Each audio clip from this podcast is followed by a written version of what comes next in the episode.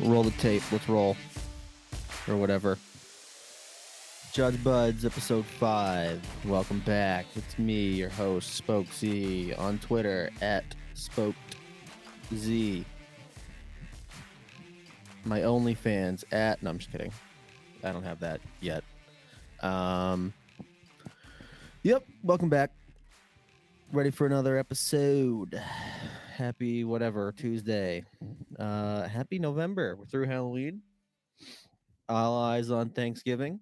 Uh I was out earlier grabbing some things at the shops and everyone's got their Christmas shit out.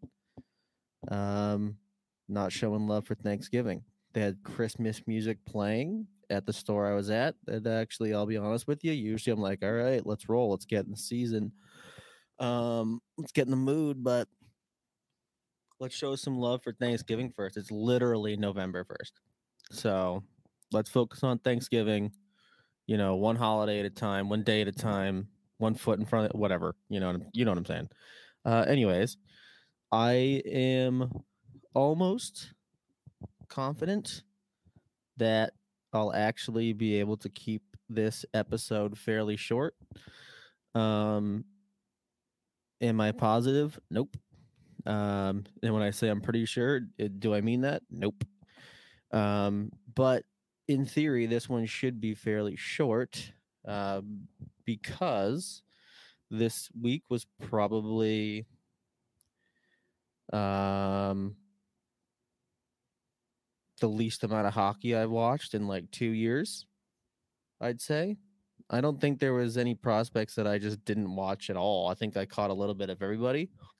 Um but not the usual uh multiple hours a day. Um I didn't watch every game in full of every like usually there's one kid well that's not true usually there's a couple kids that i watch uh all of their games like every minute and i cut down or i cut clips of their shifts and stuff. Didn't do that this week. I caught most of the stuff. I had a couple of guys i really wanted to key in on and i got most of their stuff but i don't think there was any prospect who i watched every second of every shift that they played this week so that was a first for me. Um because I'm tired of shit and I've been doing job interviews because apparently you have to like have a job to like pay rent and stuff and make money and I don't know whatever. So I'm pretty wiped. Um but still caught enough to put up an episode, but in theory we should be able to keep this to less than an hour. Um the door's cracked. I'm expect this is right around the time where the dog starts coming in starts wandering around before he eventually lands on this couch. But he's not here yet, so maybe he'll make his guest appearance soon. Uh, so stay tuned. I left the door cracked instead of closing it all the way. It's kind of pissing me off, but you know, whatever. It's it's his world. We're just living in it. So let's just go. Here's the plan for today. We're gonna talk about the wild. Obviously, you have to. A bunch of kids came up and played. Uh, they had three games this week, whatever. Uh, then I'll jump into Iowa. Um, their games are pretty fun this week. I watched all of the second game and probably about half of that first game, but I went back and looked at a couple shifts I wanted to see. Then we'll do the prospect roundup. And at the end, I actually have a couple questions. I mean, I didn't, once again, I forgot to put out a tweet asking for questions, of course, but uh, Isha or whoever is running the account did and I got a couple. I got a couple messages. Um, I got a couple replies to tweets asking questions, so I'll bring those up. I think I got about like four or five, maybe. Um, and then we'll just get the fuck out of here, and we'll go on with our week. And all twelve of you, that's a bold. That's a bold twelve. Um, can carry on. Let's see if we can do it. Let's see if we can keep it under an hour. Um, in theory, I'm confident, but in actuality, I'm I'm not at all. So let's just go. Let's just do it. All right. Okay. Great. Cool. I don't care because it's my podcast. So fuck you. Um, let's talk about the Wild. Um, record wise, not great. One and two. But, but that the the one win you know, I don't want to keep saying every week I fucking told you so. Uh, but Rem Pitlick boys, Rem Pitlick, what did I tell you? The kid's sick. So he comes in. Um, you know, again, this kid hasn't played a ton with that senior squad anyways, so he's gonna have to work to get into games and fit in and figure out a line. He obviously was on that fourth line. He's playing on the left wing, and um, I think his final stat line was like nine minutes. He played the fewest amount of minutes of anybody on the team. Part of that was that penalty. Um, but how good did he look? How good did he look? I told you. What does a kid do? He scores. He doesn't need a ton of time to generate scoring chances. Natural center, playmaker, scorer. The kid loves to put the puck in the back of the net. He's super skilled and he's super smart offensively.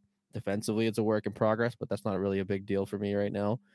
Um, this is a kid who worked his way up to be re- NHL ready in the Nashville Nashville organization. He got there and then he had to switch teams. But I went through that trade tree of his pick. So originally this was a wild pick. And you know, five years later, here he is, and he makes his debut finally. And how sick was that assist? How sick was that assist? I mean, that's just textbook. That's ragu tomato sauce. Just a fucking mini baby UFO right to Dumbo with an open net, and obviously Dumbo's not going to miss from there. Um, I don't think people understand how hard that like short saucer pass is right? Like it's one thing to just like send one deep without having to hit anyone's stick, or you're like clearing the puck, or you're going for the empty net. Um, it's a whole other thing to be able to lift the puck over a stick, have it land on a guy's tape, and pretty much take all of the work off of the goal scorer. Um, and it was a thing of beauty. And before that, he comes out of the box. Nico Sturm makes a good defensive play right at the end of the Vancouver power play and he sends Thatcher Demko searching for his jock strap, and he's somehow in the post, which was just brutal. But what a move that was! I thought he looked great. I thought he was timid at the beginning of the game. Didn't really look like he was sure what his role was on that fourth line. It's not usually the spot for him, but um, that fourth line has consistently been up until probably the last couple games, maybe uh, Minnesota's most consistent line in terms of driving play, um, and kind of generating scoring chances. To be honest with you, just looking good consistently every night, despite not playing a, a lot at all. I think Nick Bjugstad's been awesome. Brandon Duhaime, who yeah, I'm going to talk about him in a second. He's been awesome, obviously. Um, and Nico Sturm's just a stud. That kid is so good. It's insane. He's so good. Like I love Nico Sturm. I can't believe he didn't get drafted, but um, he looks great. But yeah, Rem Pitlick, I told you, the kid's sick, super skilled. He's a natural goal scorer, natural centerman, playmaker, scorer, and he looked every bit part. And like because it's Minnesota sports, and because and because of course, uh, he, the next day literally gets thrown on the COVID list with Zuccarello. Um, so now he's out and I don't know when. I don't. I haven't. I didn't even look. I probably should have, considering I have a fucking wild podcast or a prospect podcast, and I uh, talk about Rem Pitlick like he's my son because he is. I probably should have looked up when he's gonna be back or whatever, or like what the rule is. But I guess it's soon, and I wonder where he slots in when he comes back. Do you throw on that third line? Fiala Gaudreau have the all Milwaukee slash Nashville alumni line. I don't know. Um, but yeah, I love him because he is my son. So thought he looked great. Excited to see him come back and pick up right where he left off. I think that assist in his first game is going to give him a lot of uh, a lot of confidence to keep playing that way. And actually, last year he got in those. I think it was ten games, maybe it was nine. I can't even remember. Um, in one, it was either his last game or one of his last games against Tampa he had two assists, and the second assist was really similar to that one. It was just another short range, little beautiful saucer pass. Um, but yeah, so that kid chucks sauce. He's nasty. He rocks. He's my son, and he should be in the lineup when he comes back and doesn't test positive for COVID or whatever the rules are. Um, let's talk about Duhaime. The Vancouver game, he was a stud. I think he had like five shots on goal, or maybe he had two shots on goal and five hits. I think that was that seems more like it. Um, I mean, he just he just did he just did Brandon Duhaime hockey, right? Like he literally was running around hitting everything that moved. Um, defensively was totally responsible, throwing hits, positionally sound. And then you go the other way, and he's got a little bit of offensive instinct. He's a great skater, obviously, in terms of like pure speed, even if it's not like the most technically sound skating form ever. Um, the kid can move and again, he's super smart. Like it it is so tough for dudes. And I, oh, sorry, I, I say dudes because probably the NHL, but it's so hard for players to like be in a fourth line role where like on a lot of teams, a lot of teams, your job is hey, just try not to get scored on, and then like kind of get the puck out and just get off the ice. Obviously, not necessarily what that fourth line's job is with Minnesota, just because they are really good. You have Nick Bjugstad, who's played a long time in the NHL. You have Nico Sturm, who's a super high IQ, super high, um, super high IQ, defensively unbelievable. To be honest with you, super smart player who has some scoring touch as well. And another guy that just moves. Jesus Christ, is he fast? I always forget how fast he is. There was one play in the third period against Vancouver where he wins an offensive or a, sorry, a D zone draw to the left of Talbot. And nine seconds later, he finishes the play with a really shrewd little backhand bad angle attempt on Demko that he didn't see coming. And he made a reactionary save and generates an offensive zone faceoff. And now you allow that top line to come on the ice for that offensive zone draw. That's something that is so valuable, right? Like to be able to be relied upon to win that face off and then go down the other way and win an offensive zone draw. So now you have your top line come out after they get their rest. And now they have a free face off and a free chance to win it, whatever, get a, a shot on goal, scoring chance, whatever. Like that's that's super valuable. And that's what the fourth line does. And that's why the Minnesota Wild are able to roll four lines um among with some of the best teams in NHL, right? So but let's talk about Duhaime because, uh, yep, was great against Vancouver. Um, I think pretty much everybody was pretty bad against Seattle. Honestly, like there were flashes where they were fine, and then there was just a couple breakdowns defensively. Um, anytime Haydn Fleury scores twice on you, that's not great. Um, probably want to save from Talbot on at least one of those, but you know those games are going to happen. Seattle's rocking right now. Obviously, they've been a little bit better at home. They kind of stunk so far. I thought they were going to be a lot better just because they have a lot of low event, solid defensive hockey players, but they've kind of stunk. But hey, they're kind of turning on a little bit, right? Like they're winning some games. They smashed Montreal. Donato went cheese on the backhand. Holy Lord, what a goal. After, surprise, surprise, he got scratched for a couple games. Um, but so whatever, throw the Seattle game out the window.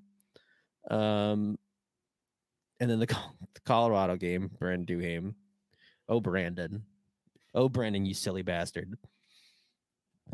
Um, I don't know if I've said it, if I did say it on this podcast, but I've been on the Sota Pod before, and the first time I talked about Duhaime this summer, when I was like, you know, shaking the pom poms that he'd make the team because I'm a genius, and I knew that, and I have Bill Guerin's phone number, and I talk to him every day. Um, I told you he doesn't really go very many games where you don't notice him for one reason or the other. Either he's playing really well and doing the things that the fourth line's been doing consistently every single game, uh, or he's running around throwing hits, fighting, and like just killing people. That's just what he does, right? So like for a young player like him, he looks great right now, being able to do that, not being relied upon heavily to score. And this time he took it a little bit too far you know, I said it before, like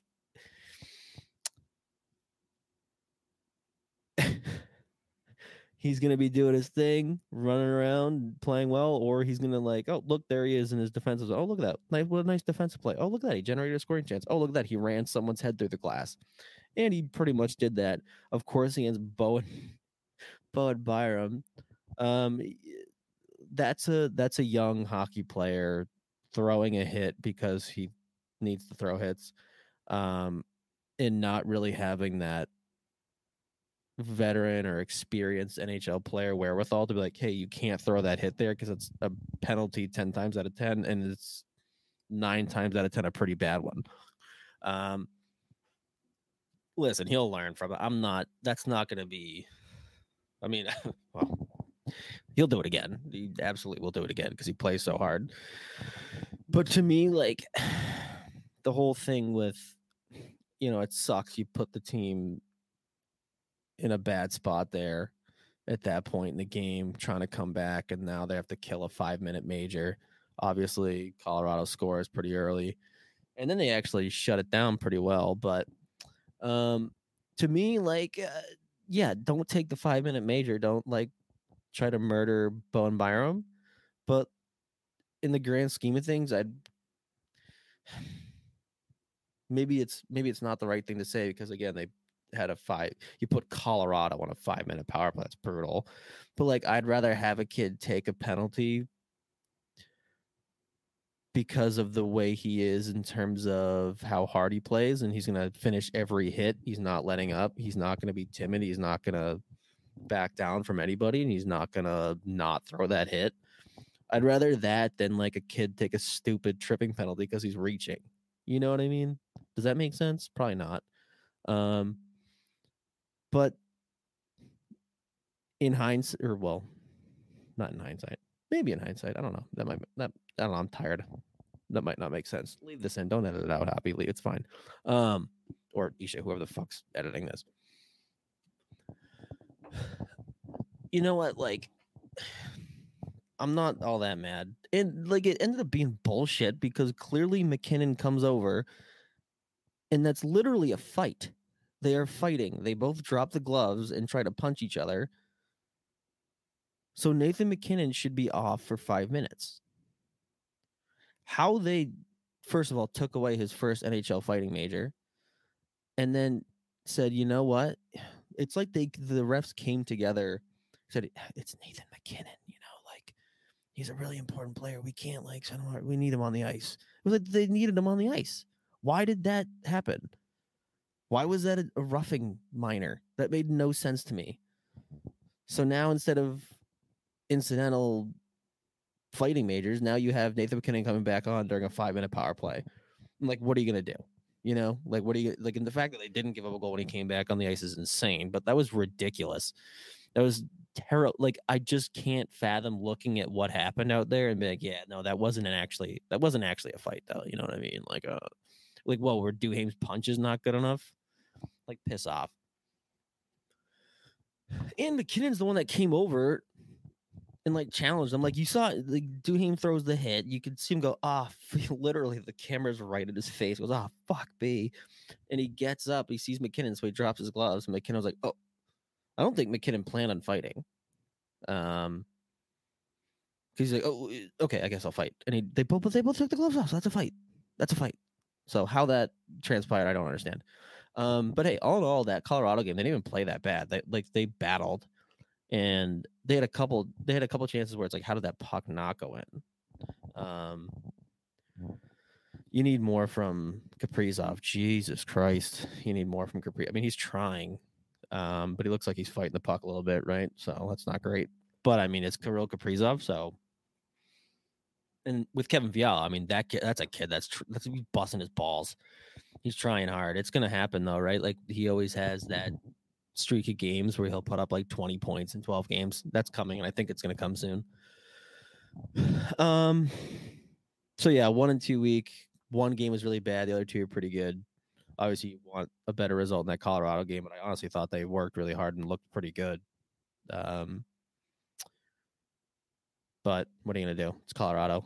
Um, but I can't move on, I guess, from the Minnesota Wild because we had a couple other call ups Calen Addison, Adam Beckman, Kyle Rau, Connor Dewar.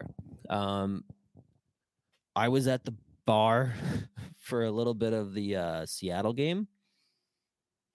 Um, and I was really excited because Dewar came up and he played, and everybody looked terrible that game. So people got mad at him, obviously. And Lizotte, and Lizotte, Lizotte had a rough one. He had a very rough game. Um, but I also put essentially zero stock into a prospects game, or not even. A, how old is he? I, I just wrote it down. I literally just wrote it down. Hold on. He's 26, so I guess he's not really a prospect, but I'm not really putting any stock in that game for any of those guys um, because the whole team looked terrible, right? So, yeah, he didn't look great. He had no idea he was coming up, anyways. But um, yeah, I'm not going to put any stock in that whatsoever. Um, Connor Dewar had flashes, right? Like he looked fine. Like, no, we didn't score. You know, he didn't do a whole lot, but again, the whole team didn't do a whole lot. But uh, any, uh, like I said, I was at the bar, so I may or may not have had like a drink or two.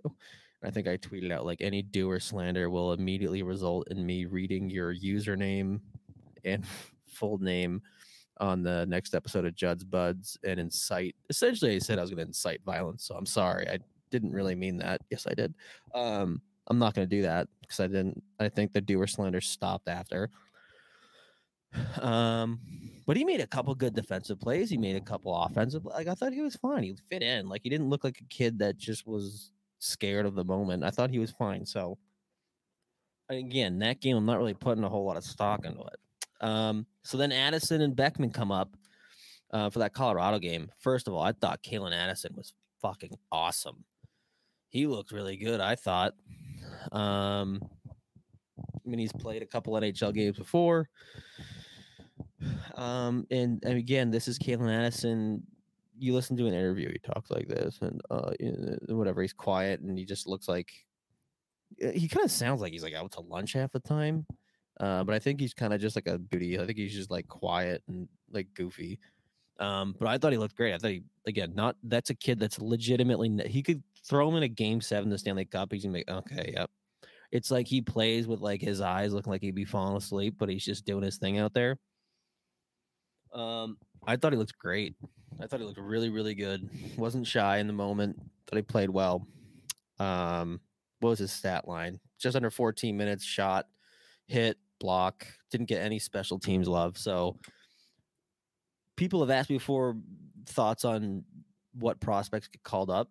And you're like I say it over and over again in terms of like the Iowa guys, it's gonna be the Kyle Raus, it's gonna be the Cramarossas, it's gonna be those guys who, first of all, have played NHL games before, but they're not top six guys. Um, because 99% of the time they're getting called up to play third and fourth line minutes. And why are you going to put a Marco Rossi out there to play eight minutes and no special teams love defensive? Like, you're not going to do that. There's no point. Let them go marinate in the A on that nasty Iowa team um, and develop that way by playing a lot of hockey. Uh, to me, it's totally different though when you're talking about defensemen. The only like if you want to call Calen Addison up to play, like he absolutely could have made this hockey team. Um, you know, and basically do what he did against Colorado, play like 14 minutes. He's gonna a ton of special teams love. No, but I mean, Jared Spurgeon signed for another 4,000 years, so you're not gonna get a ton of power play time, anyways. Um, but defenseman is totally different. First of all, there's only six he is on the ice. That was bad. Sorry. Um, but you pretty much just have to be confident, defend fairly well in the offensive zone. Just don't cough up the puck at the blue line, and you're like it's it's easier, not easier, but the bar's lower for a defenseman coming in and playing than it is for like an Adam Beckman when what he does is score goals and you have him on the fourth line. Um, so I thought Calen Addison was that's seven NHL games now, I believe. So now you're thinking about the waiver wire, and right now he's waiver exempt. You can go up and down from Iowa. it's not a problem. There's no waivers he has to clear. Um, so I wonder how much, how many more games he's going to get. Um, but th- that also tells you what, how they feel about throwing Jordie Benn uh, Jon Merrill on the ice together. But I was actually surprised, kind of, that Beckman got the call, especially because he was in that he was on that fourth line. Now, it kind of made sense when he played with Rau and he played with Dewar because those are two guys he'd been playing with in Iowa. Um, but again, like Adam Beckman, the NHL Adam Beckman is going to be a guy who you're hoping hits 30. You're hoping he's a power play sniper. You're not throwing him in defensive zone draws and then telling him to get off the ice. Like if you do that, you're not unleashing Adam Beckman on the NHL and you're not letting him live up to who he is as a player. So I was surprised on the fourth line, but again, playing with Rau and Dewar made a little bit of sense. Um, he didn't get any special teams love though, like none. I think he actually got four seconds of PK time when I looked at the stat sheet. Um, so it was kind of annoying, but I actually thought he looked good too. Like I thought he fit right in. Um, I think he finished with three shots on goal. I think he played like 10 minutes or so. Again, no special teams. Um, I think he had like a hit or a block. I think he had a block, but I thought he looked fine. And then he comes out of the box they're serving the Duhaime penalty, and he's in on a breakaway. And what happens? The play gets blown dead. I start screaming, screaming. Dog, dog was on the couch. He got up, apologized to him, you know, that, yo, dude, my bad. And he was like, yeah, I mean, I saw that. That was crazy. Um, but th- so I was going nuts. And then I saw why. And I was like, okay, Kulikov got hit in the head with a shot. So that, yeah, you got to blow the play dead, but it also sucks. But the, the most noteworthy part of his uh, debut, and I don't know why I was surprised at all. This kid, with his confidence and how he's just got this swagger, Adam Beckman is just he was he's a natural born beauty. He comes out no bucket, no bucket warmies. Oh my god. If you think that kid's not scoring 500 NHL goals, you're out of your mind. You see that kid come out for his rookie lap, no bucket. My God. I honestly I saw that. I was like, he's gonna score four tonight. There we go. Here he comes. Um, but he didn't. Uh, but yeah, I thought he looked fine. He looked pretty good. Um, nope, here comes a dog. Who else came up and played? We talked a little bit about Duarau. Lizotte, don't worry about it. That's not. It's fine. That game, that was whatever. So I think that that's about it. I don't really want to talk about Minnesota. We're already half an hour in. There's no way I keep this to an hour. Jesus Christ. Um, but yeah, Addison Be- Be- uh, Beckman, Jesus, they looked great. Thought they fit in. Didn't look scared. Uh, Kyle Rau did what Kyle Rau does. He had a shot on goal, ten minutes ice time. I mean, fourth line. What do you what do you want from him? I thought Dewar looked pretty good. Uh, I thought it looked pretty good against Colorado. Like 11 and a half minutes. I think he had a hit, a shot, a block. PK time. It looked good. Um, but yeah, let's just move on. Now, Iowa. They had a fun weekend. Um, lost that first game. You're playing Manitoba. They've got Cole Perfetti. They got a couple players. Um, I think I wrote down a bunch of stuff from those games. Yeah, they they outshot Manitoba in that first game. And they went one for four on the power play, two or three on the PK, lost five three. Um, they were in the game pretty much the whole time. Rossi looked really good. Um, who else looked really good? Chaffee looked really good. Chaffee had he finished, I think he finished second star of the game. He had eight shots on goal and one goal. Cramarossa had another assist. He's just lighting it up. He's got like six points in seven games or whatever it is.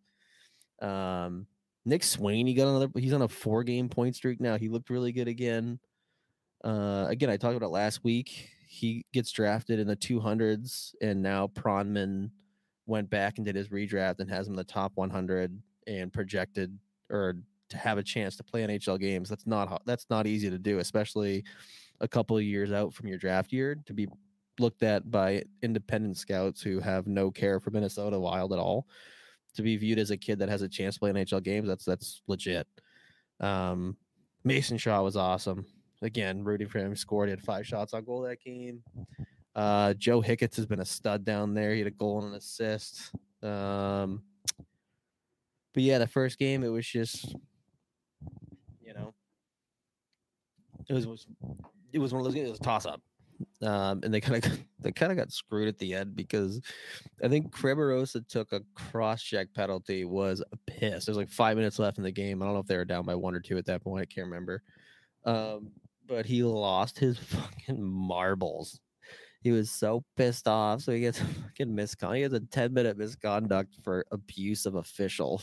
So then there was the PK because he just took a stupid penalty for basically telling the ref to go fuck himself. Um, and that kind of killed the game off from there. But yeah, they looked fine. They were in the game the whole time. It was a pretty entertaining game. Um, again, the guys you want to look good uh AK pretty much just like Marco Rossi, realistically, but he looked awesome. Picked up another assist. Um and it wasn't so it was technically a second assist or whatever, a secondary assist.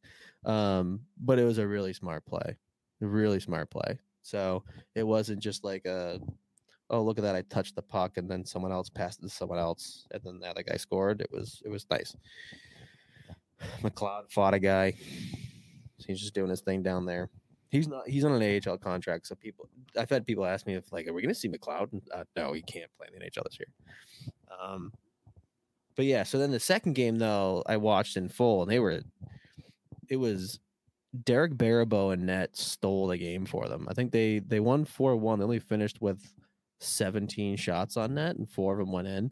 Baribeau probably made six Sports Center top ten uh, worthy saves. Like last, there there was at least two where there were shots on the point, and one of them got deflected twice. He's totally sold going left, and he somehow, with his right pad, moved just enough to get a piece of it. I literally like tore my fucking quad watching it. Like everything below my waist tore in half watching him do it. Um, but he was obviously first star of the game. He was unbelievable, and he stole that game from. The one goal they had, he didn't have a chance. It was like a three on one, and it was Cole who scored. So what are you going to do? You know, whomst among us has not. Um, Rossi was a goddamn stud. Holy Lord! I tweeted the video of his assist. Oh my God! I was talking about Rem Pitlick earlier and his, his assist. That sweet little baby sauce. Rossi's was mm-hmm. even better. It was insane. Again, the short range sauce is such a hard pass to pull off, and he did. Tape eh, like right on Cramarossa's tape, and then Cramarossa had the wherewithal to take it to the forehand, sell a shot, then go backhand cheese. It was so nasty, so nasty, so nasty. But yeah, he finished two assists, three shots. He's a plus two. Got third star of the game. Cramarossa had two goals. He's lighting it up. Second star looked really good. Uh, Nick Swaney, like I said, four game point streak. He had another assist that game to go with. Uh, I think he had two shots, maybe. But yes, so Sweeney leads the team in points with four goals, three assists for seven points through six games. Uh, Mason Shaw looked really good again. He had a beautiful assist on a Cramarossa goal. He's got a three game point streak. Hickett scored again, another three game point streak. He only has one. He's played in six games this year. He only has one where he hasn't scored or or got a point. Whatever. He's got two and two through six games. Um, yeah, and Baribeau was just a stud. Stole the game from him or for them. And again, this is a game where you don't have Rau, Dewar, Addison Beckman. Uh, uh, did I say Dewar? Yeah, Dewar, Rau, Addison Beckman. I think Lizotte was back in. Can't remember. But um, so the lines are all shaking up, and you know they pull off that game. Now again, I thought they were the better team in the first game too. So it's not that's not an easy situation to be in, but entertaining weekend for them. They look pretty good. That's a really good team. Uh, Reese Smolik played in his first AHL game and looked really good. He's a tough little bastard. Um, but yeah, good good weekend for Iowa. Yeah, there's no 35 minutes. Oh my god. Um. Oh, ECHL. The Heartlanders. Oh my god. Friggin' uh, I told you last week to follow Chris Peters. He put up a picture before the game, Khovanov, his first game over here. I'll tell you what. Uh, I didn't watch the game. Uh, he tweeted that picture of Khovanov at center ice.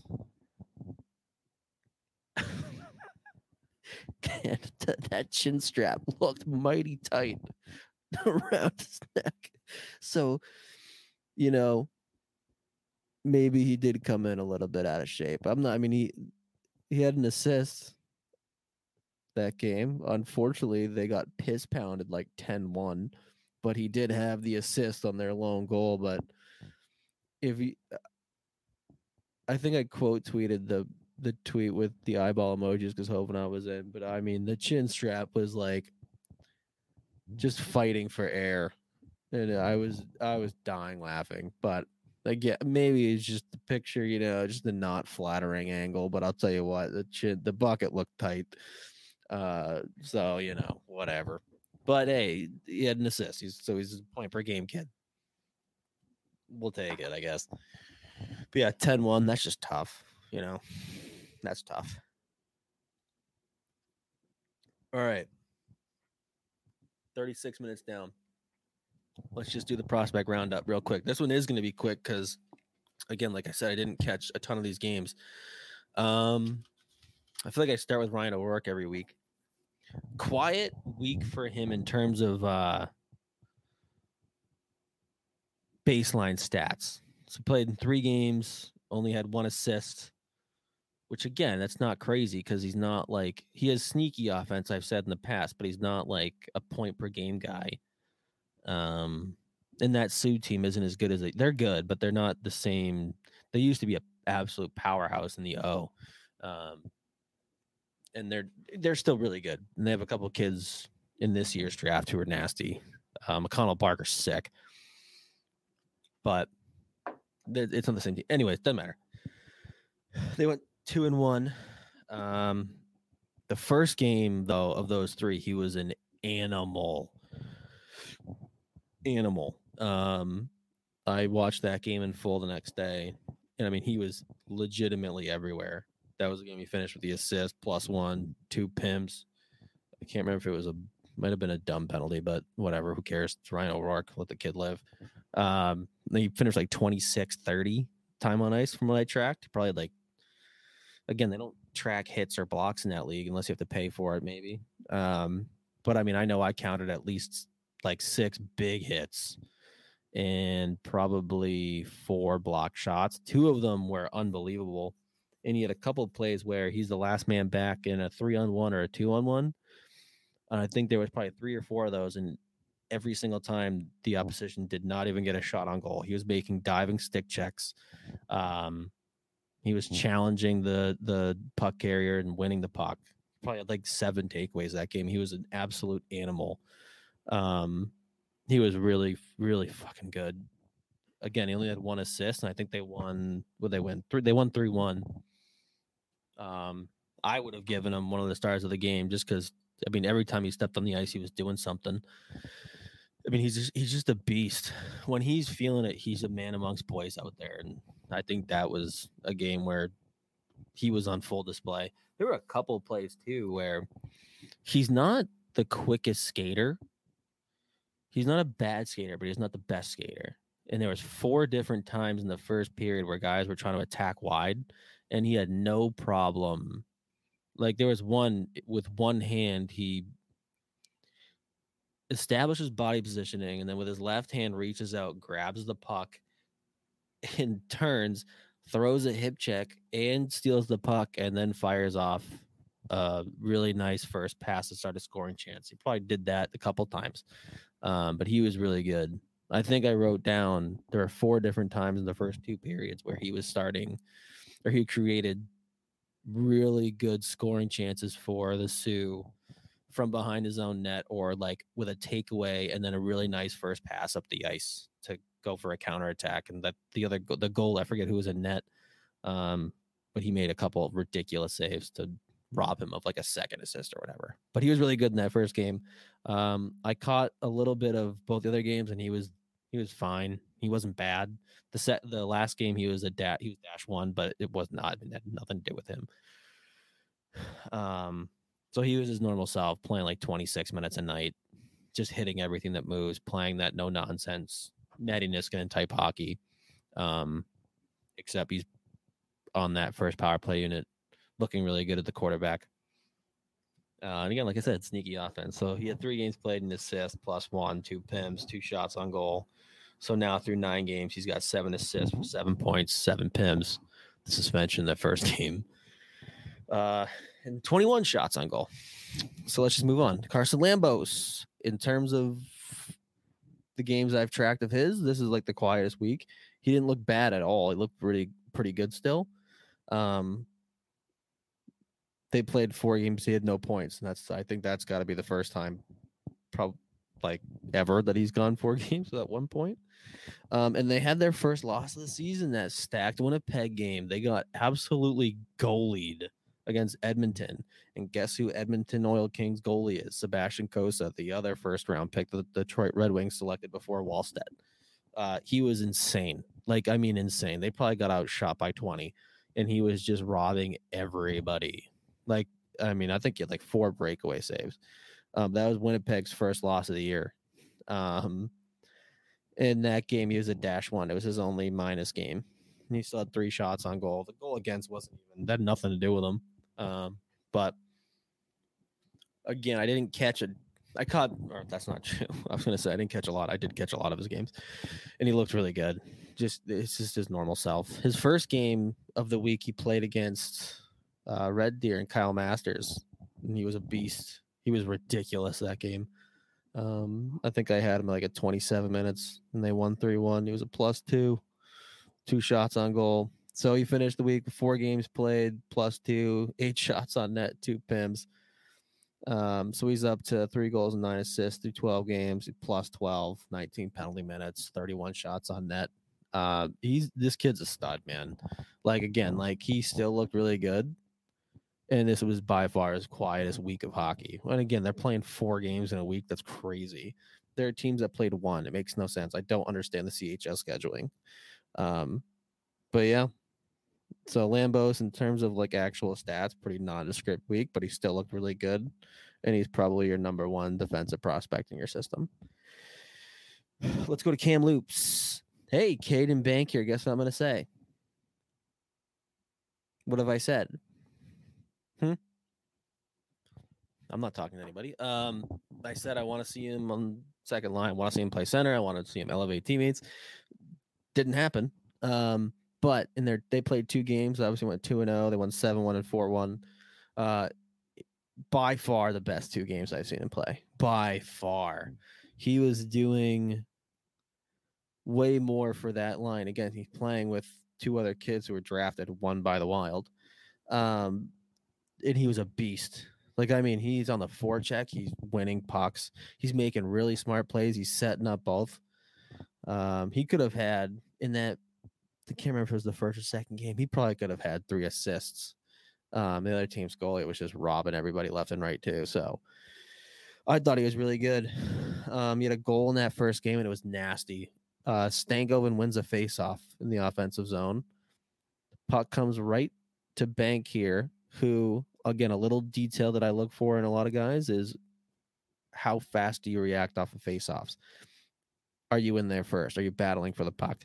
Now it came right to him, but he takes the puck off that face off at the side of the dot, takes a stride in. He's looking towards the center of the ice, absolutely selling pass. I thought he was going to pass the puck. No look just throws a sneaky snapshot through three different players. The seam or the window for that shot was probably like eight inches, and it goes top right corner. It was nasty. A no look shot from deep. And I mean, the puck hit the net, and the goalie was just sitting there like, what the? Like he had no idea a shot was coming. Um, it was it was really nice. I love that. That's a high IQ that's a goal scorer's goal. And again, he's a sneaky goal scorer, but he's more of a playmaker. And he was definitely a playmaker in both of the games uh, that they played in this week. But I thought he was a beast. He was throwing hits left and right too. He was super active, super engaged. He got a little bit of PK time too, which I was like, holy shit, look at that. Um, but he definitely got rewarded with more ice time. He looked really good. He had a goal in the first game, an assist in the second game. The assist was beautiful. Um, a really heads up play behind the net. Um, so two points in two games. I think he finished plus two. He had nine shots on goal. In the first game, he took 10 faceoffs. So he was playing a little bit of center and he looked really good. Um, he went six for ten at the dot, which is by like that's he's probably finished over fifty percent in like two games. That being one of them. Um, he looked really good. He looked really, really, really good. Second game was the assist. He was a plus two. Again, just making so many smart plays. That was again like natural playmaker, playmaking center, and that's what I saw in both of the games, which I loved. It was so he he was awesome this week. He had a really good week. So finishes with finishes. There you go with goal, assist, two points, plus two. He had nine shots on goal. In the second game, he didn't fare as well at the face-off. Went two for eight, but like whatever.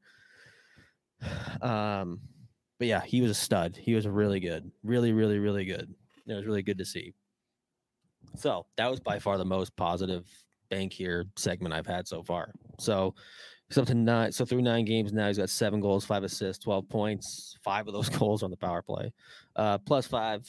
And he's right around 43% the face-off dot. So that six for 10 actually took him a, a couple percentage points up. So he looked awesome. For the first week, I think he actually outplayed Josh Pillar, who also looked really good. Um, Pillar finished this week. What was it? Let me check. I don't want to lie to you. Yeah, he had one goal in those two games. His goal was sick too. Also from the circle and just an off balance, like sneaky snapshot uh, that went top left. Um, I told you before, is two hallmarks of his game are his skating and his shooting. Um, he's not quite on the Novak or first off level where he's just shooting from literally everywhere, but he kind of is. He's kind of like a Craig Smith for the Bruins. Um, but he looked really good. Again, he's an all situations guy. He's on the first power play unit. He's on the first PK unit. Um, and I actually I didn't say this about the Bankier games, but he and Bankier and Stankoven, they're on the ice when they are up one or two goals with the minute left. They stay out the whole time. And that tells me a lot about a prospect where you have the coach's trust to, hey, go kill the game off for us. And he is. Um, I thought he was really good defensively. It's probably the he's always good defensively, but this is the first week where his defensive play actually probably outshined his offensive play. Um, so again, he's just picking up where he left off. He's playing really well. He's a really fun kid to watch. So he's also played nine games, five goals, eight assists for 13 points, plus five, 11 pims, 27 shots on net through those nine games. So, um, yeah, he looked pretty good. He looked well. He looked really good. But I think Bankier of those two, maybe that'll be how I approach this throughout the season. Is who played better between those two. I'd give the edge to Bankier this week. He was awesome, but Pillar was also great. I thought they both looked right on par with Stankoven. And Stankoven, I mean, he's in another tier above both of them. Again, I said this every single week. He should have been a top 20 draft pick. The kid is ridiculous. He's just five foot two and 40 pounds soaking wet. So people are scared. Um, but I thought they were, they looked right. They looked just as good as he did this week, which is saying a lot. Um, so good, good week for the Kamloops boys. That's a, that team's nasty too. Uh, next, Daemon Hunt didn't play because he's still suspended for killing a kid. Um, so he's got one more game to serve, and he'll be back Friday against Lethbridge. So that's your Daemon Hunt update. Probably tried to fight a thing of popcorn or a hot dog in the press box watching the games. Um, but yeah, still suspended. Got to serve one more of that four game suspension.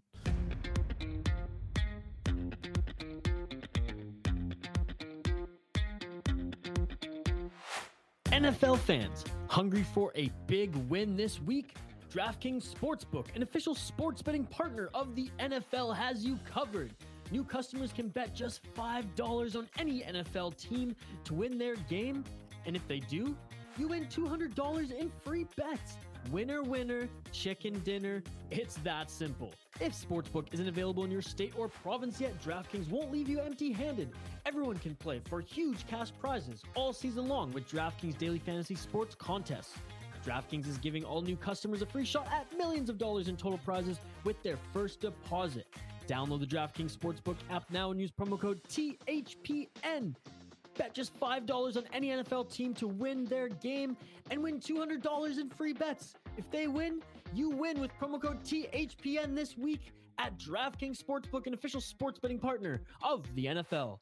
Must be 21 or older. New Jersey, Indiana, Pennsylvania only. New customers only. Minimum $5 deposit and $1 wager required. One per customer. Restrictions apply. See DraftKings.com slash sportsbook for details. Gambling problem? Call 1-800-GAMBLER. Next, I shouldn't have been surprised because I naturally in life I'm just a mush. Anytime I get fired up about something, it just goes to shit, and that's aggressive. That's not exactly what happened. Kyle Masters by far was not um, the Kyle Masters that I've watched in his draft year and then draft plus one year.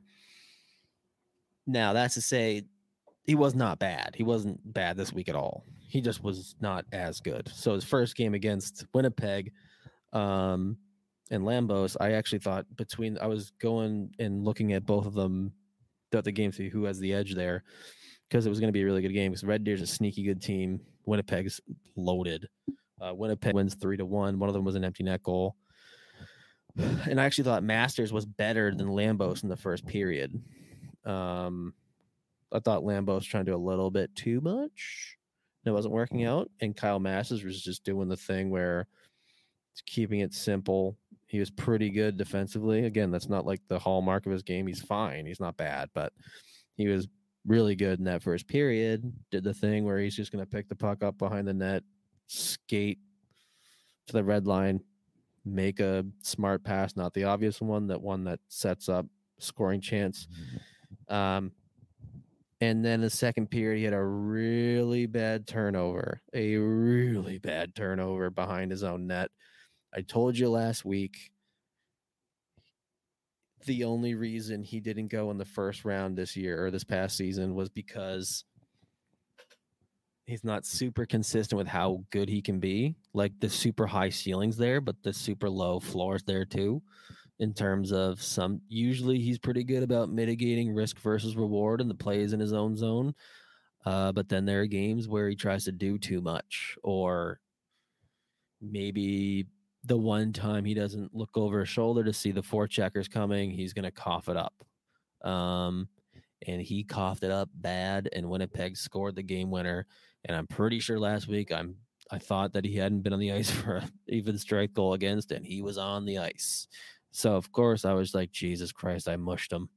I mushed the kid. Um, and after that, I thought he looked timid. I thought he made a bunch of mistakes that I wasn't used to seeing him make. Um, it looked like he had lost a little bit of the confidence to pick the puck up behind the net and skate out for a transition or a zone exit. The puck, he didn't want to, he just wanted to get rid of it. Um, so that's the thing, right? That's what I said. The risk reward thing with Kyle Masters, it's real, it's there. In that game, I definitely saw it. Now, he still did make a couple good plays. And what did I say last week, too? He doesn't shoot the puck enough, and he shot the puck a ton this week. And he was shooting the puck a ton that game. So against, he was also on the ice for that sec. So he's technically dash two, but the second goal was the empty netter. So who cares? I don't really, whatever. He, he didn't do anything wrong on that one. But he also had an assist that game. Um, so I think it was in the first period. So, you know, again, he won the first period against Lambos, but he had a bit of a rough, rough.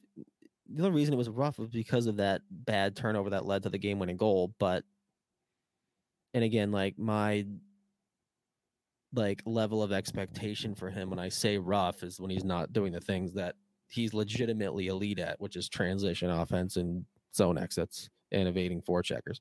And he didn't really do that a ton after he made that mistake. So there you go. That's why he went in the fourth round. So that game he had an assist. He was dash two. Second game they won four three. He was dash one with four shots on goal and a high sticking penalty, I think. Um, but the goal against was had I mean it had nothing to do with him. I think if I remember correctly, it was just a really good shot. Or it was one that goalie should have had. I don't know. I, I might be remembering the wrong thing, but he looked fine. He just it, it, was a nondescript game, but like there are moments where, yep, there's Kyle Masters. So like, you know, what are you gonna do? But hey, you're shooting the puck. And then third game, he was a yesterday. He was a stud, stud, stud, stud, stud. He was nasty. Um, they won three two against Calgary in the Saddledome where the Flames play. I don't know. I wonder if they do that every game. I probably should know that, but I don't. Um, he was an animal though. Confidence was all the way back. He was doing his thing, carrying the puck end to end, really good defensively. So finished plus one with two shots on goal. So for the week, he had an assist, dash two, uh, six shots on goal, and then high staking penalty. So he's up to goal, to assist through 13 games, plus nine, 13 pims, 24 shots on goal. If I remember correctly, like half of those shots on goal have come in the last week or two weeks. Um, so all in all, it was like by far his, like I said with Lambo, his most nondescript week. And there was a couple times I was like, ooh, ooh, like that's a bad mistake, um, which I haven't had to say a whole lot this year with him. But at the same time, there a lot there's a lot of good too. So I wouldn't be, I wouldn't read too much into it. But let's just move on. The next one, last week I said I was going to focus on Novak this week, and holy shit, I reversed my mushing of Masters. I said I was going to watch Novak, and holy lord, he played two of the best games I've ever seen him play. Um, so again, I said this before, like in his draft year, um, he had received a lot of criticism and doubt that he'd ever make the NHL despite his offensive abilities because he wasn't a super dynamic goal scorer. The the compete really wasn't there every night. Um, I don't think he know before this season. I don't think he knew. Like if he said, "Hey, go to like get net front," he'd be like, "I don't, I don't know. I don't speak. I'm sorry, I don't speak English."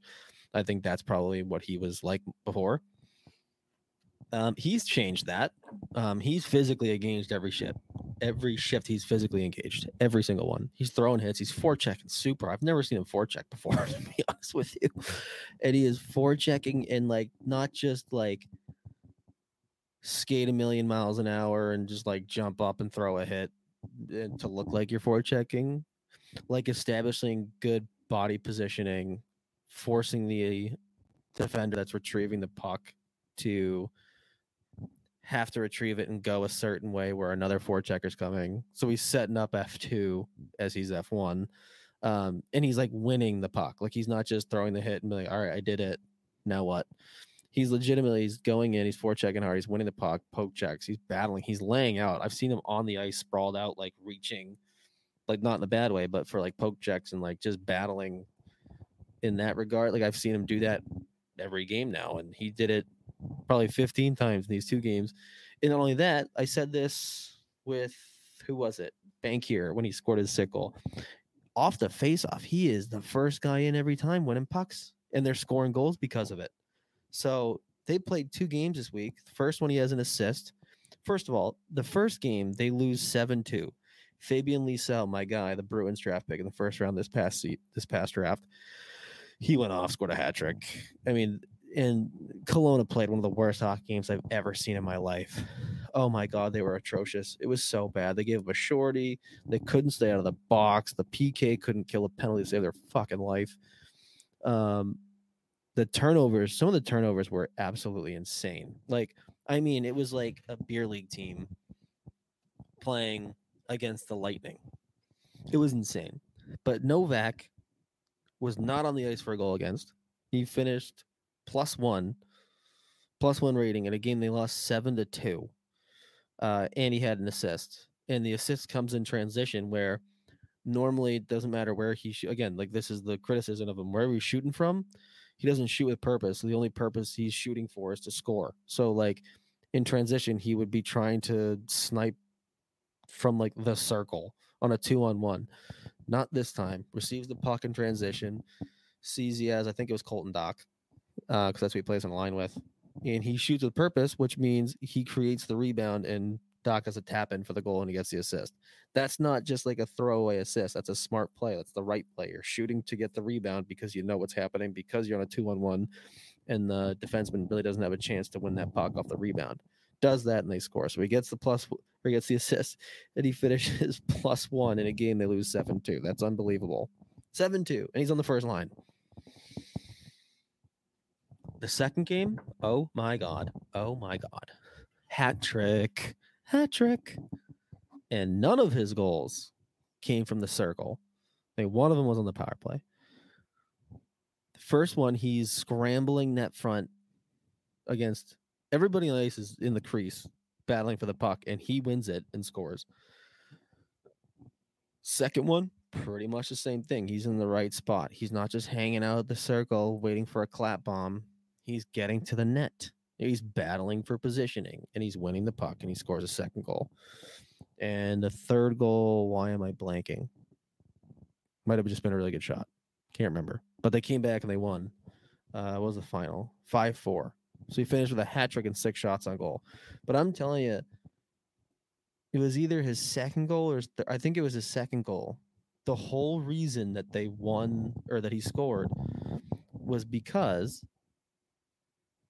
10 seconds before he actually scored, he lays out to battle for a loose puck while getting hit from his knees, wins it back, gets control, gets to the point, point shot, chaos in front, and he's there on the doorstep to finish. Um, so this is a kid who a lot of scouts will tell you he's got a really he's got the NHL shot. He does. He's a really good shooter. He's not going to make the NHL because he's not engaged every shift. The compete isn't there on a night to night basis. Um, doesn't play super physical, whatever. Like all those reasons. Perimeter player, power play goal scorer. That's it. And I'm sorry, but if that's your one asset that you have in your game, you're not making the NHL. By the way, we just hit an hour, so I failed. Um, and Novak has not done that this season. It started, I noticed it at the Four Nations tournament, where I think he led the Czechs in scoring. Um, I don't know what happened, but he flipped the switch. He flipped the switch. He's competing for every single loose puck. He still needs to get better about like how he's being physical. And again, the def- the defense, you know, it's a work in progress with the kid. But I mean, that's not why you drafted him. Um, but he's getting to dirty areas. He's working hard in the forecheck. He's not just letting. He's not a passenger. Like he's not at, at all. Um, and again, the Kelowna team is pretty average, and he's doing his thing. So, by far of all the prospects, he had like he had the best week. It was I was sitting there watching.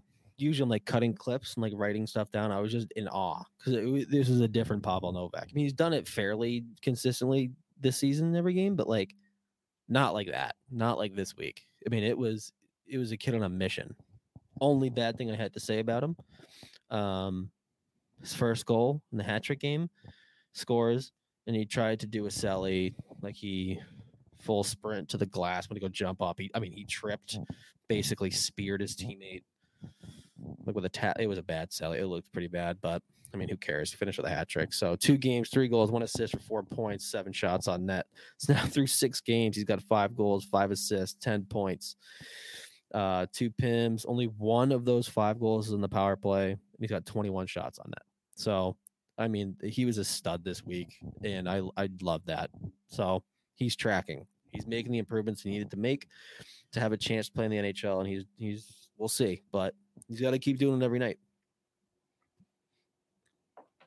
But I think that's it for our CHL guys. Oh my god, we're an hour. I'm I just finished CHL. Jesus Christ, I went too long about the wild. But just like last week, we're gonna start with the Johanssons, Simon and Filip. They were both studs this week.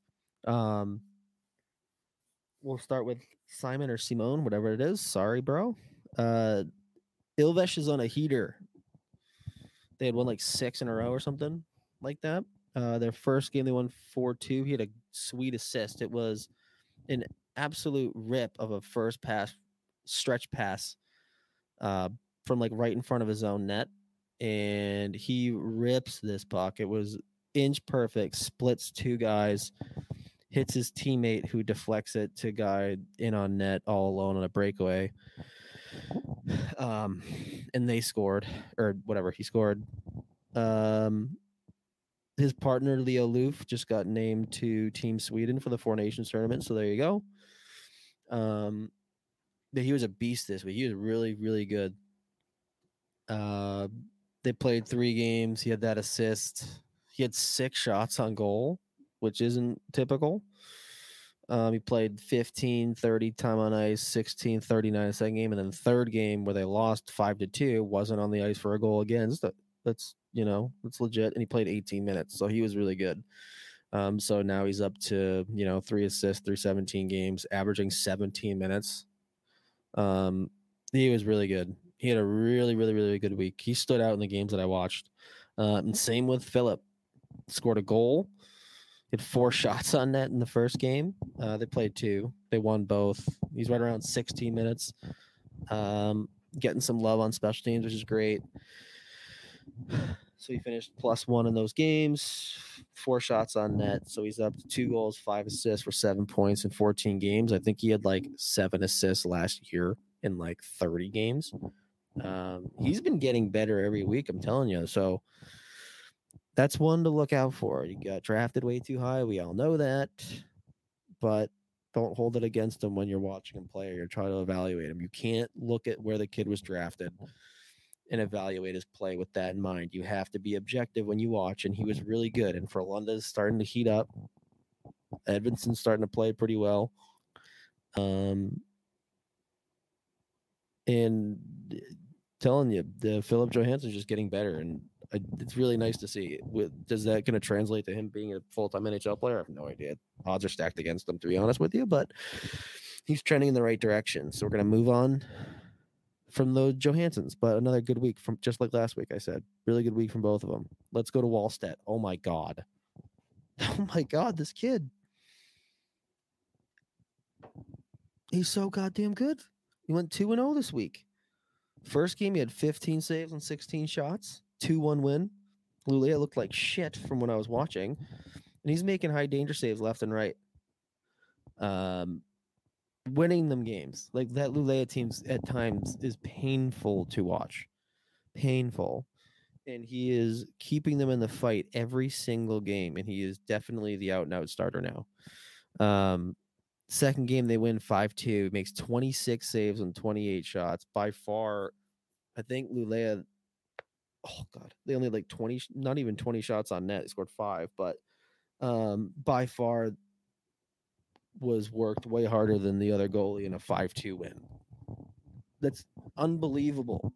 That's so hard to do. And again, this is an 18, 19 year old kid, can't remember. Um, playing against men, playing against 30 year olds, guys who've played in the NHL for a long time, playing against guys with NHL shots. And he is getting better week by week. And he is very legit. Like I've told you this before. A lot of people said, especially because the draft was so weak this summer, that there were people who believed that he by far had the highest ceiling of everybody. Like that's insane. And the kid, I mean, he's doing it. He's showing it. Like he's he's honestly pretty close to being ready to go play in the NHL. Like this kid is unbelievable. Um, he is faux real. Um, and he also got invited to the Four Nations tournament, which is going the 12th or the 14th of this month for Team Sweden. So I mean, he is just. I think he'll be in Iowa next next season. Um, but I don't think he's gonna it's not going to take him a whole lot of time before he's in the NHL. He, he's just just zero panic. He's just so athletic and so technically sound when he's making these saves. And again, people want to talk about Cossa. I probably I think I did talk about it last week, but he's playing against WHL guys. The oldest player he's playing against is 20 years old. And he's great. He's a really good goalie, but Wallstedt's doing this in the SHL. I think he's uh, actually I wrote it down. So now he's six and four, the nine thirteen. He's got the sixth best save percentage in the SHL, and he's got a two hundred three goals against, which is fifth. I mean, come on, this kid's he's a top five goalie in a men's league, and he's eighteen years old. So sky's the limit for this kid. He's going to be he very much the potential's there for him to be one of the best goaltenders in the NHL when he gets there. So be excited, folks. Let's go to Russia. Uh, Guskov and Svetlakov. Got fucking hurt again after their first game. I don't know what happened. It's like impossible to get information out of there. Like I tried, like it's just it's not happening. Um, but he only played in one game. I think they won in a shootout. But again, fourth line center is playing 17 minutes, doing his thing at the faceoff dot. Um, looked really good, and then I don't know what happened, but he's hurt again, so that sucks. Didn't play in the second game. Uh, Guskov looked great. First game, right around 13 minutes with a shot on goal. Technically, dash one. Goal had nothing to do with him. Uh, second game, he's a fucking animal. 17 30 time on ice. He's playing left wing with uh, Grigorenko again, and I think it was um, Kamenev. So two guys that play the NHL. Uh, shot, hit, block. They lost that game, one nothing. What are you gonna do? So he finishes the week, two games, two shots, hit, block, technically dash one, whatever. Who cares? So he's got two goals and three assists through 17 games. Um, and he actually got invited. Totally forgot this is a real thing. There's a there's a tournament called the Germany Cup. It's technically a B squad cup. Uh, so we got invited to be on Team Russia. That goes down November 11th.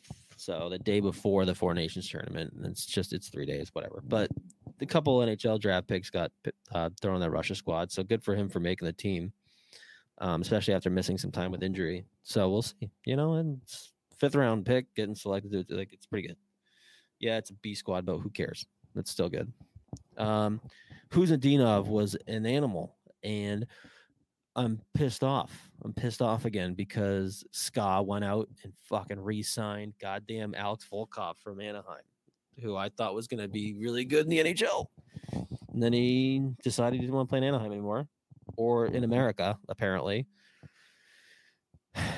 And he signed a four year goddamn deal, another left wing. Just took more of Khusnutdinov's minutes away in the power play, more like desirable time on ice. It's just immediately given to the guy. So now it looks like Khusnutdinov is like pegged into that third line role. Um, but he's playing left wing, right wing, and center. So but the kid's a stud, man. Like he gets dog shit minutes, like a lot of defensive zone draws, and the kid's a beast. He's just it's funny, you know, he gets they ask him about Gusev and um Volkov coming back to Scott, and he's all excited. It's like, dude, you're getting demoted because of it. Like I'd be pissed.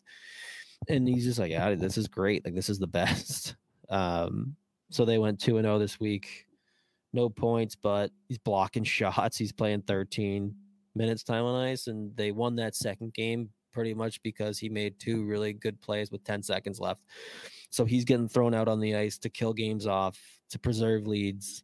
Um, he's getting a lot of PK time, occasional power play time, and he's producing.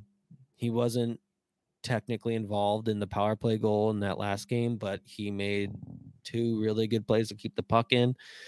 He won the puck along the wall and he advances it. Two passes happen, goal. So again, just another really smart. Again, it's the same thing. I say it every week. Uh, just super smart, just an elite skater. There's offense there. Um, I'm excited for him to come over, but he looked really good. So he's up to four goals and seven assists for 11 points through 23 games plus six. The kid's a stud, man. The kid's a stud. He should have gone the first round. It's crazy that he went in the second round and that's Europe. Hour 12. Jesus fuck. Let's go to college. Vlad, Firstov, the Russian kid from UConn. Holy shit, he was nasty this week. He was a beast. Points in both games. Uh, they went 2 and 0. They beat Northeastern, which is a top ranked team, and they beat UVM uh, against Northeastern. They won 5 3, hit an assist with only one shot on goal. Any blocked shot, possibly the first time he's ever done that in his life. He was actually trying on defense, which is great, and not just shooting from literally everywhere when he had the puck on on stick. Um, he looked really good. And then in the second game versus UVM, he scored a beautiful game-winning goal. He got sent in all along the breakaway, and he just went shelf. It was sick. Uh, he looked really good. He was all over the place. Uh, he took a boarding penalty, which was kind of funny. The kid's fine. It's fine. It wasn't a major. It was a minor, but a stupid penalty, but it was kind of funny. Um, so a goal and assist in those two games. Um, but he was really good. Skating was there, fully engaged um, in all three zones, at least trying defensively, which is not, you know, his calling card. He looked really good when I watched. So now he's up to through seven games. He's got four goals and one assist. Like that was the one thing I was hoping he wouldn't get any assists and he'd average a goal a game with zero. That'd be very funny if he won the Cy Young. Um, but yeah, four goals, one assist for five points through seven games. He's got 17 shots on net, and he blocked his first shot ever, probably. you know, I probably blocked him last year, but I'm not gonna. We're not gonna talk about that. But he looked really good. He was really good. Good for him. It's another good week for the kid. Uh, all right, BC Eagles. Our boys look great. Um, they lost five four in that first game. I think it was the final score. Uh, Jack McBain's lighting up the score sheet. He's leading them in points. So he has 14 points in their eight games. The next closest, Nesterenko, uh, has seven. So he's doubling up literally everybody. He's playing on the top line with McLaughlin. Um, so that helps. But he had a goal in the first game, 5 4 loss, three shots on net, went 11 for 20 at the face off dot. Um, he looked really good. He's just like, again, he's a senior, so this is what you want from him, but he's looking really good. He's in the right spots offensively. He's a threat in the power play. Um, he's really a guy that the opposition very much has to be paying attention to, obviously being the number one center. Um, but getting to the right spots and making the right play, um, especially for a BC team who, like like I said last week, they lost the bowl, they lost Spencer Knight, they lose all these these kids to the NHL. Alex Newhook, um, and he's just filling in, and he's doing great. And then a second game, he puts up two more goals. I think they're they might have been both power play goals. Can't remember, but that was a uh, three-two win versus who they were were they playing? Oh, they were playing UVM. Sorry, first off, his game winner was against Dartmouth. Sorry, um, but yeah, BC they win three-two in the second game. He scores both or two goals with two shots. Doesn't do great at the face-off that game, but who gives a shit? So three goals for him in those two games just their number one offensive threat against. He's doubling up his entire team in points. So he leads the team in points with 14, five goals, nine assists in those eight games. Um, he's right around 50% of the face up dot. So another good week for him. He's just been a beast. He's on fire right now. He's got a, he's got goals in his last three games. Um, but yeah, he's so he's been their number one scoring threat after Boldy and Newhook left, which is exactly what you want from him. Um, Nesterenko is pretty good. Uh, the first game he had two assists, four shots. He was fine. I mean, he's playing usually on that third line at the wing. Uh, the second game is pretty nondescript game from him. He was just kind of there, didn't have any shots, didn't block anything, didn't. I don't know. He was kind of wasn't bad. I mean, they won, but uh, he was just there from when I when I was watching. So, I mean, it doesn't matter. Two games, two assists four shots on net. So now he's tied for second in points on the team with seven through eight games with three goals and four assists. Um, but yeah, he looked really good in the first game and then second game, like I mean, really good for him is like being noticeable. Uh, but that's not a problem. It's not like a bad thing, um, considering the team that he's on and the players that are ahead of him, the depth chart. He's not getting those great power play looks. Um, he's working defensively. He's getting better. Um, so he's fine. And then Marshall Warren, he looked great. He really drives offense in terms of their defensemen on that BC team. He really is a big offensive force for them. He every if he only has two shots on goal in a game, that's like very low for him. Um, so he does a lot of work for them from that back end in terms of generating scoring um, gets a lot of looks on their power play. He's really important for them um, on that back end. So he had four shots on goal in the first game. And They had one in the second one, so that's low. Um, then he had a block shot, a couple pims. Penalties weren't great. Mean, they were like tripping, and it was like, dude, that's just a lazy stick. They didn't have a long shift. Um, but he's another one that he jumped up. I think drafted like 165th or something, or maybe 50 something. That's another guy, Pronman, literally like re got redrafted in the third round after going sixth or fifth round, whatever it was. So it's just something about the kid tells me he's gonna at least get NHL games. It's gonna be tough for him considering you look at the guys on the wild now, the guys that are signed long term, and then you look at some of the prospects that are definitely ahead of him. But I think he's got a chance. He's a really mature player. He's super smart, really solid defensively, but drives a ton of offense from the back end, which really isn't easy to do in college hockey. It really isn't. Like a lot of the guys that do it are those elite, like Jake Sanderson types, Cale Makar. Um, he's not at all on their level, obviously, but generating offense on the back end is really tough to do in college hockey, and he's doing it in Hockey East, which is a very legit conference, obviously. Um, so now he's up to three goals and three assists for six points through eight games. He's got 26 shots on net, and he's blocking shots. And he's tied for third in points on the team. So good week for the college guys. And I actually this week caught a little bit of Nate Benoit for Tri City, and he actually looked really fucking good. By far the best two games I've seen him. I get the I shouldn't say that considering I watched sparing Nate Benoit, but he looked he was a beast. He was throwing hits left and right.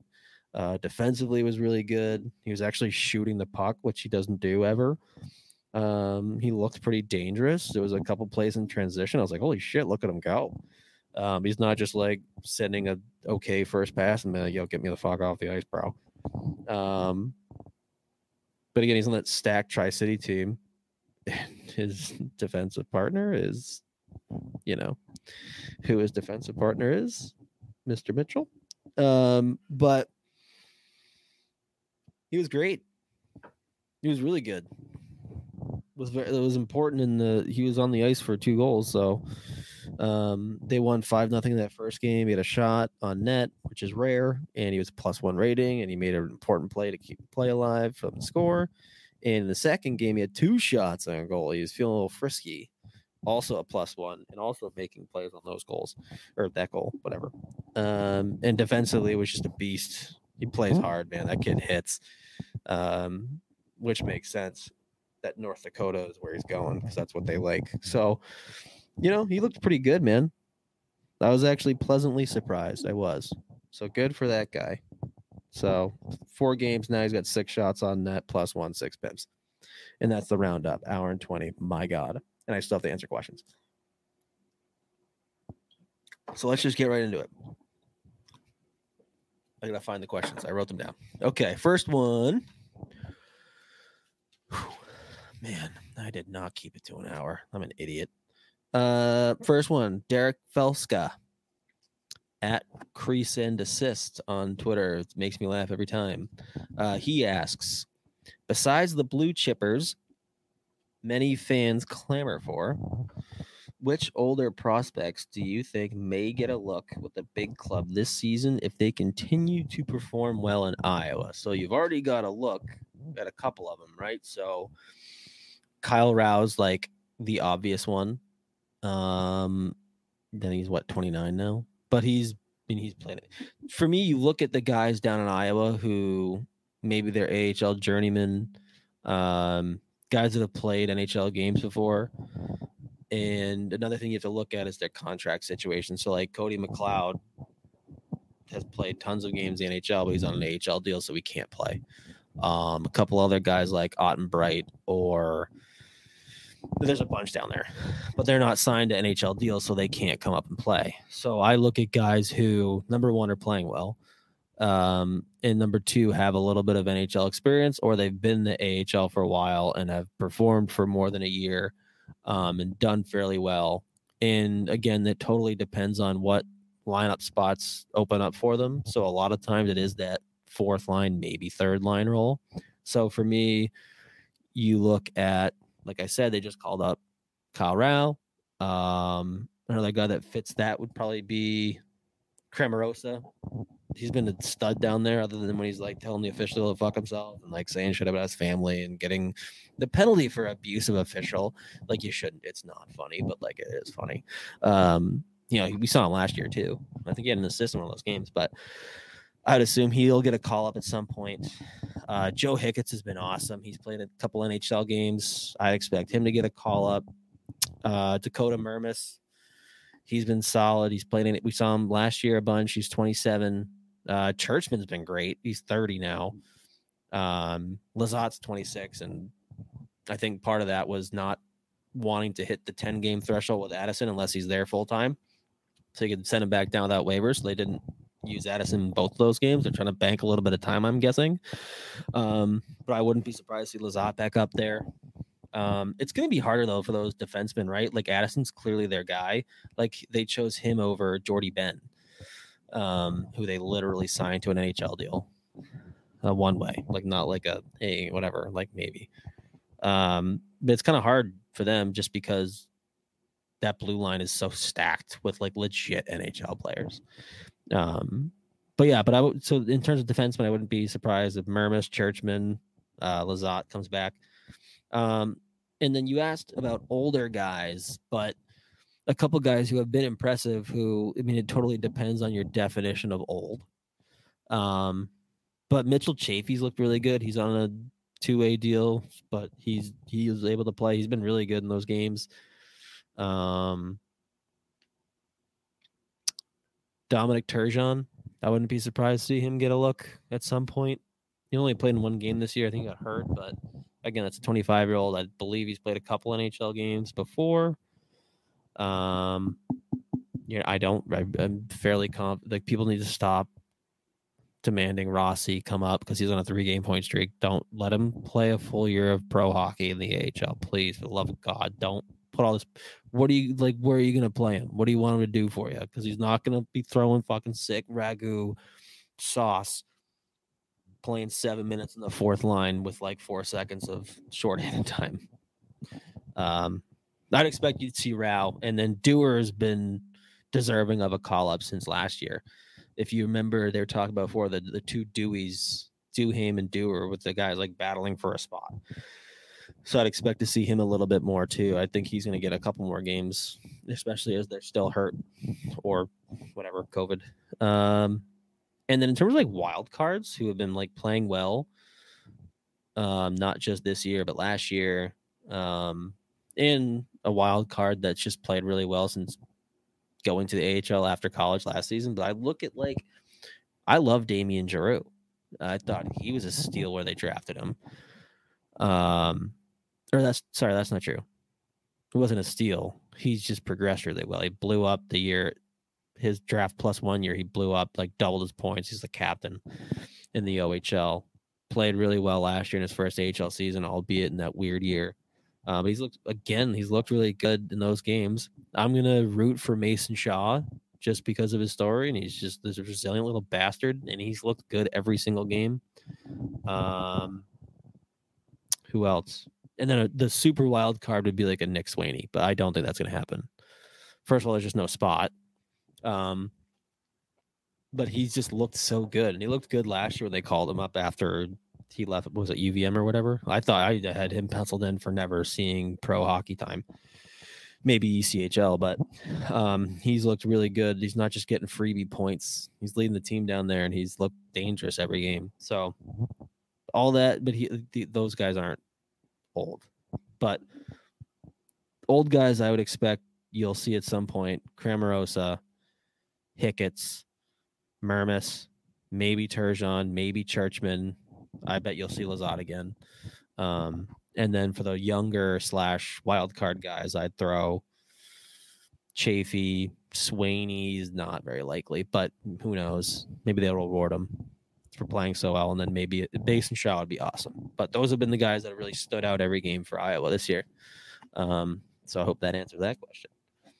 Uh, next one. Don't know if this kid listens to the podcast at all. So, but I was tweeting about Lambos and Masters in that Red Deer versus Winnipeg game, and he had a question about Lambos. This is Jarrett at Jarrett Lord, sweet name. Do you have, and this is about Lambos, do you have a play style uh, comp for him. Like not production or numbers, just purely based on how they play. And this is going to sound really dumb for a few reasons. Because both the players I'm going to say, first of all, they're right handed. And I wouldn't say it's necessarily like complete package, same same game. Like but there's like flashes where you're sitting there saying, "Oh, that kind of looks like that guy," um, especially on the power play and in the offensive zone. Carson Lambos plays a lot like Cale Makar. He does. He is super, super, super active um, at the blue line. Panic threshold is insane. He's under pressure with two guys on him. He's going to get around him somehow with the puck on his tape. He's not giving up a shorthanded rush the other way.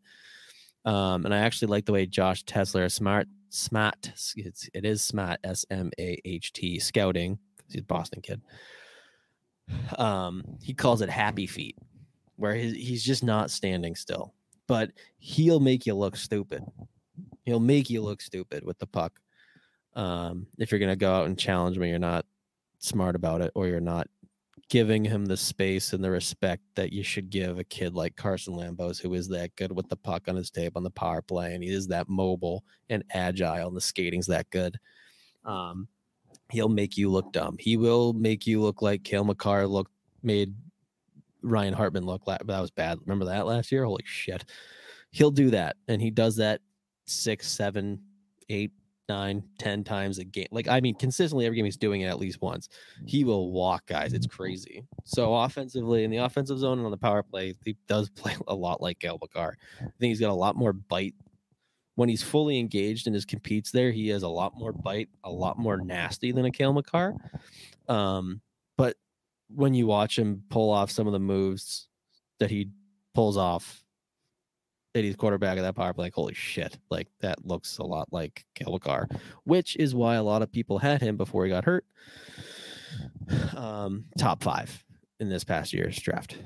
Um, and then if you go back and read a lot of scouting reports, you'll see a lot of people say that his draft year he profiled eerily similar to an Alex Pietrangelo. So I think Lambos is again is a better skater. I think Pietrangelo is a better defender. Um, but offensively, they're pretty similar. I think Lambos is a lot more flashy, but in terms of a guy that you're relying on in both ends, it's it makes sense. Like I remember reading like, oh yeah, look at that. Um, so I mean, that's that's how high his ceiling is, right? Like I just brought up Cale Makar and Alex Pietrangelo, two guys who have had plenty of Norris votes and are viewed as some of the best defensemen in the National Hockey League. So that's how I, I think that's how I'd answer that question. And then I got two from Cooch Williams. What a name!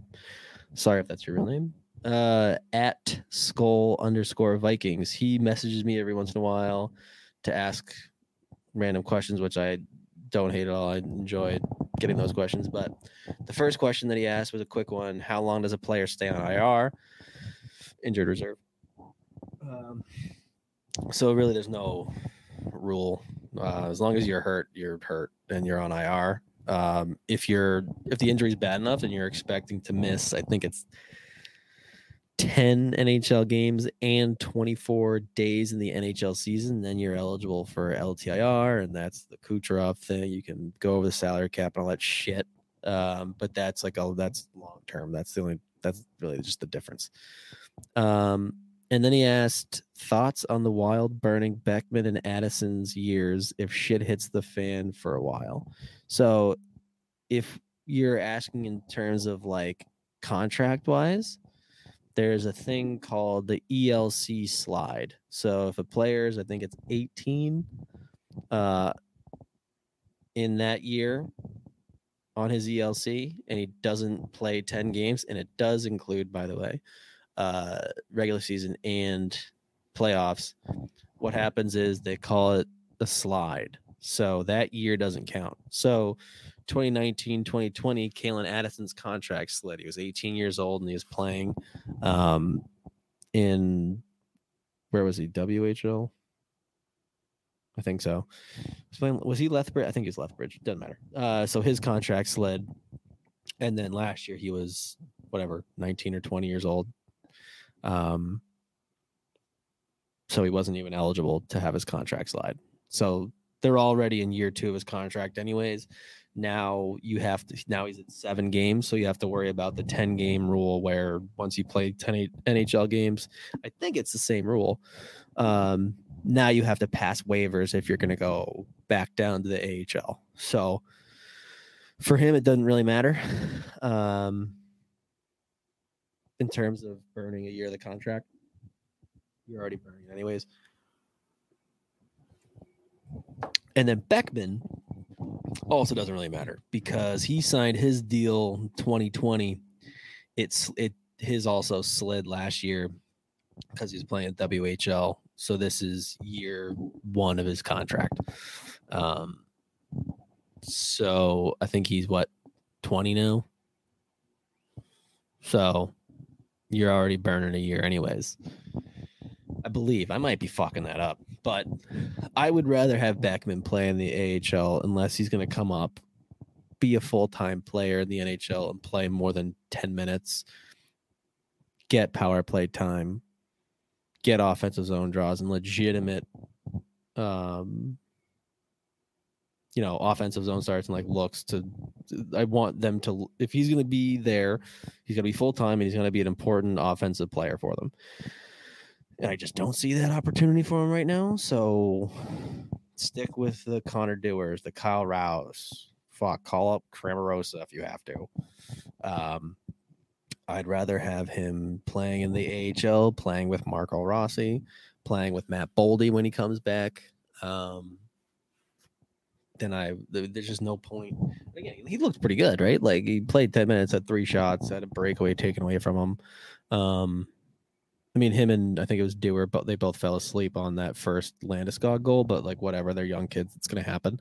Um, but I'd rather have Beckman get a full season of AHL unless they're convinced that he's going to come up and be legitimately um, dangerous offensively, and they're going to whatever give him more than ten minutes. So that's how. Hope that answers your question, Mister Cooch. Cooch Williams. Um, okay, so I said I was gonna keep it short. Didn't do that. To my credit, though, I told you it probably wasn't gonna happen anyways. We're at an hour and thirty-five minutes. Um, uh, we've more than gone beyond what I was hoping for. I guess I just like woke myself up as we started, and now we're here. So that's it. That's the episode. That's the show. Judd'z Budz, episode five. Thank you for tuning in. God bless you if you make it this far every week. You should be paid to do that. And I'll see you next week. Peace.